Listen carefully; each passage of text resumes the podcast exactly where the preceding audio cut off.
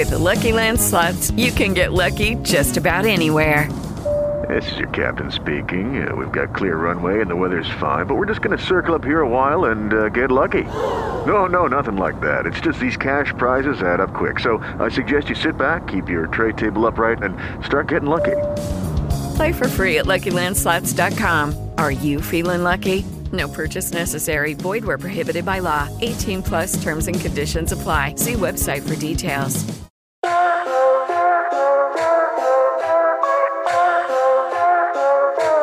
Preparate all'impatto, un podcast di valori.it.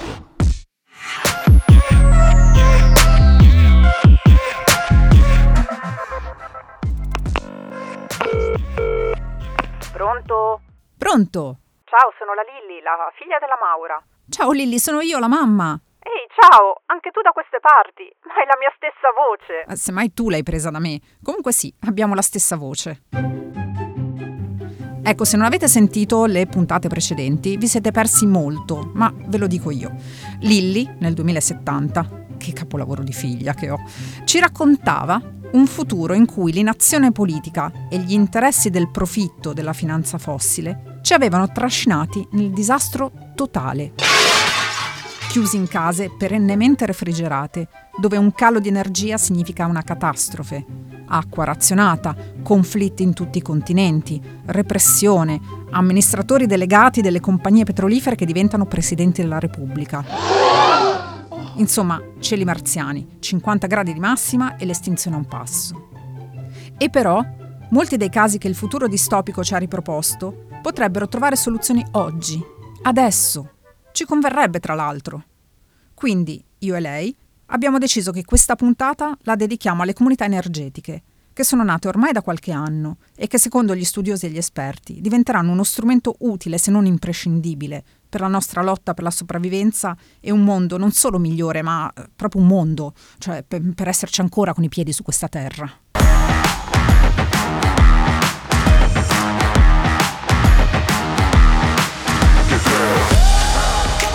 Gianluca Ruggeri è un ingegnere ambientale, tra i fondatori della cooperativa energetica È Nostra. Parliamo di rinnovabili, fotovoltaico, paleoliche e un pensiero rivoluzionario, questo sì necessario. Gianluca, raccontaci, è vero che diventeremo repubbliche diffuse di comunità energetiche? Per molti anni si è rimproverato alle rinnovabili di avere quella che si chiama una scarsa densità energetica, di produrre poca elettricità alla volta. Eh, ma quello che per molti è un limite, in realtà è una caratteristica che può addirittura diventare un pregio se consideriamo che il fatto di essere molto distribuite consente a ciascuno di noi di diventare produttore oltre che consumatore. E lo possiamo fare da soli quando abbiamo la possibilità di installare per esempio un impianto fotovoltaico sul tetto di casa, lo possiamo fare in condominio, mettendoci insieme appunto con gli altri condomini, realizzando un unico impianto che oggi può servire tutte le utenze, non solo quelle del condominio, ma tutte le utenze dei, delle famiglie che abitano in quel condominio, ma poi possiamo estendere questi progetti attraverso lo strumento delle comunità energetiche, dove tante persone, tante realtà diverse del terzo settore, piccole e medie imprese, famiglie, single, eh, qualsiasi tipo di utenza che non sia una grande impresa, enti locali, enti religiosi e chi più ne ha più ne metta, si possono mettere insieme, realizzare impianti comuni anche di grandi dimensioni, quindi riducendo i costi di installazione, perché ovviamente se facciamo tanti impianti piccoli o ne facciamo uno più grande, i costi di installazione si riducono molto, e poi condividere questa energia eh, prodotta eh, utilizzandola in contemporanea alla produzione in tutte le utenze di tutti i partecipanti appunto alla comunità energetica.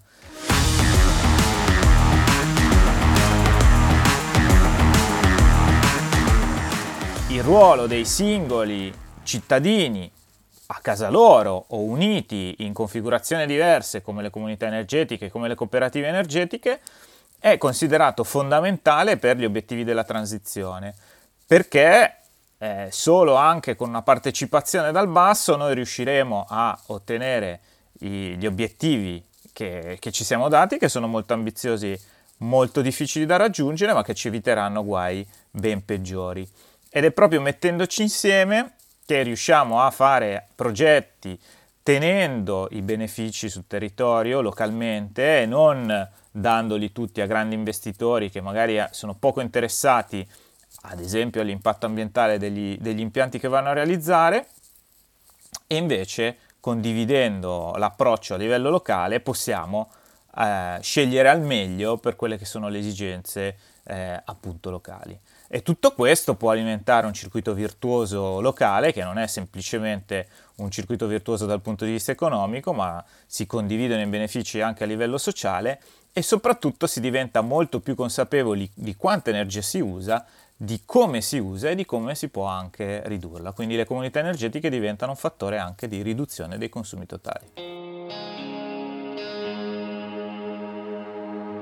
With the Lucky Land slots, you can get lucky just about anywhere. This is your captain speaking. Uh, we've got clear runway and the weather's fine, but we're just going to circle up here a while and uh, get lucky. No, no, nothing like that. It's just these cash prizes add up quick. So I suggest you sit back, keep your tray table upright, and start getting lucky. Play for free at LuckyLandSlots.com. Are you feeling lucky? No purchase necessary. Void where prohibited by law. 18 plus terms and conditions apply. See website for details.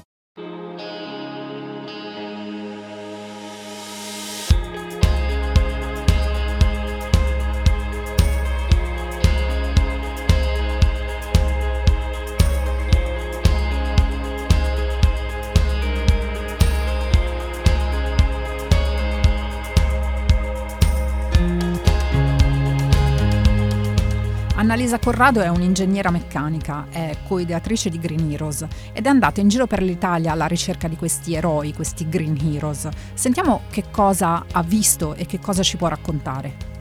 Il progetto dei Green Heroes nasce da un incontro molto fortunato, un incontro tra un attore, regista, Alessandro Gasman, continuamente in evoluzione, davvero molto amato e, e, popolare, che sentiva in quel momento della sua vita sempre più crescente il bisogno di diventare protagonista del contrasto ai cambiamenti climatici, della partita più importante della nostra epoca.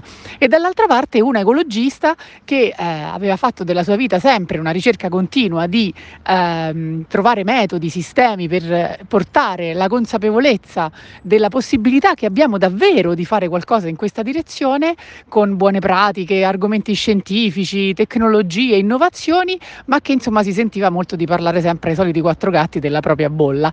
Questo incontro magico, ah, eh, l'ecologista ero io, da questo incontro magico è scaturito eh, questo progetto che settimana dopo settimana racconta i campioni dell'economia circolare circolare delle economie generative che non distruggono, non depredano, come purtroppo quella che finora ci ha caratterizzato come genere umano, ma che invece portano benefici ai territori, alle persone e anche sì, ebbene sì, anche all'economia, generano posti di lavoro puliti, sani e di cui essere fieri. Ci sono tantissimi esempi ci sono i primi supermercati dello sfuso, ad esempio, eh, il progetto di negozio leggero che consente di fare la spesa di tantissimi prodotti senza packaging eh, di plastica e soltanto con packaging riutilizzabili con il famoso eh, eh, vuoto a rendere, no? che tanto tempo fa ci caratterizzava e poi a un certo punto ci siamo dimenticati. Ma ci sono campioni dell'edilizia come Rice House, ad esempio, eh, che riesce a costruire case in bioclimatiche a partire dagli scarti della produzione del riso, o ancora Orange Fiber che produce tessuti a partire dal pastazzo eh, di arancia, o è Nostra, una cooperativa che si occupa di eh, energia pulita, etica e diffusa fra le persone, protagonista anche della partita delle comunità energetiche a zero CO2, a me particolarmente cara, che ha piantato oltre 500.000 alberi in tutto il territorio italiano e sta portando in giro anche il progetto dei frutteti solidali, alberi da frutta a favore delle persone più svantaggiate dei territori nell'ambito di progetti di inclusione. Tra l'altro un progetto finanziato anche dai proventi del libro di Alessandro Gasman, Io e i Green Heroes perché ho deciso di pensare verde. Insomma, tantissime esperienze per raccontarci tutti i giorni giorni che ce la possiamo fare, che un mondo diverso è possibile ed è presente soprattutto. Dobbiamo soltanto andare a scovarlo e potenziarlo il più possibile.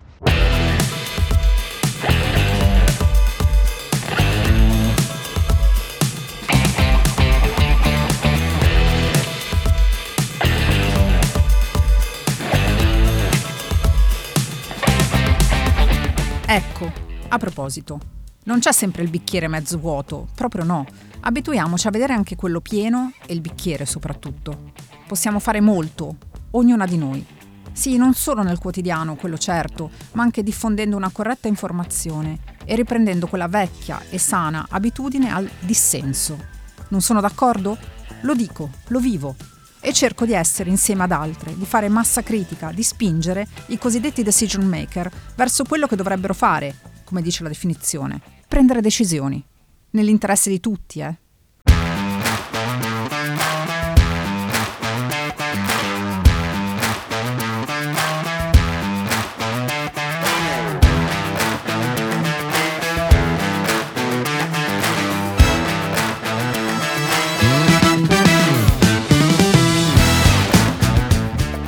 Ecco, vi lascio, che oggi a pranzo siamo io e la Lilly, e che è ancora giovane le devo stare dietro. Credo che le racconterò delle comunità energetiche a tavola fra una carota e una tigella. Seguiteci su valori.it. I saluti, sempre etici, dalla vostra affezionatissima Maura.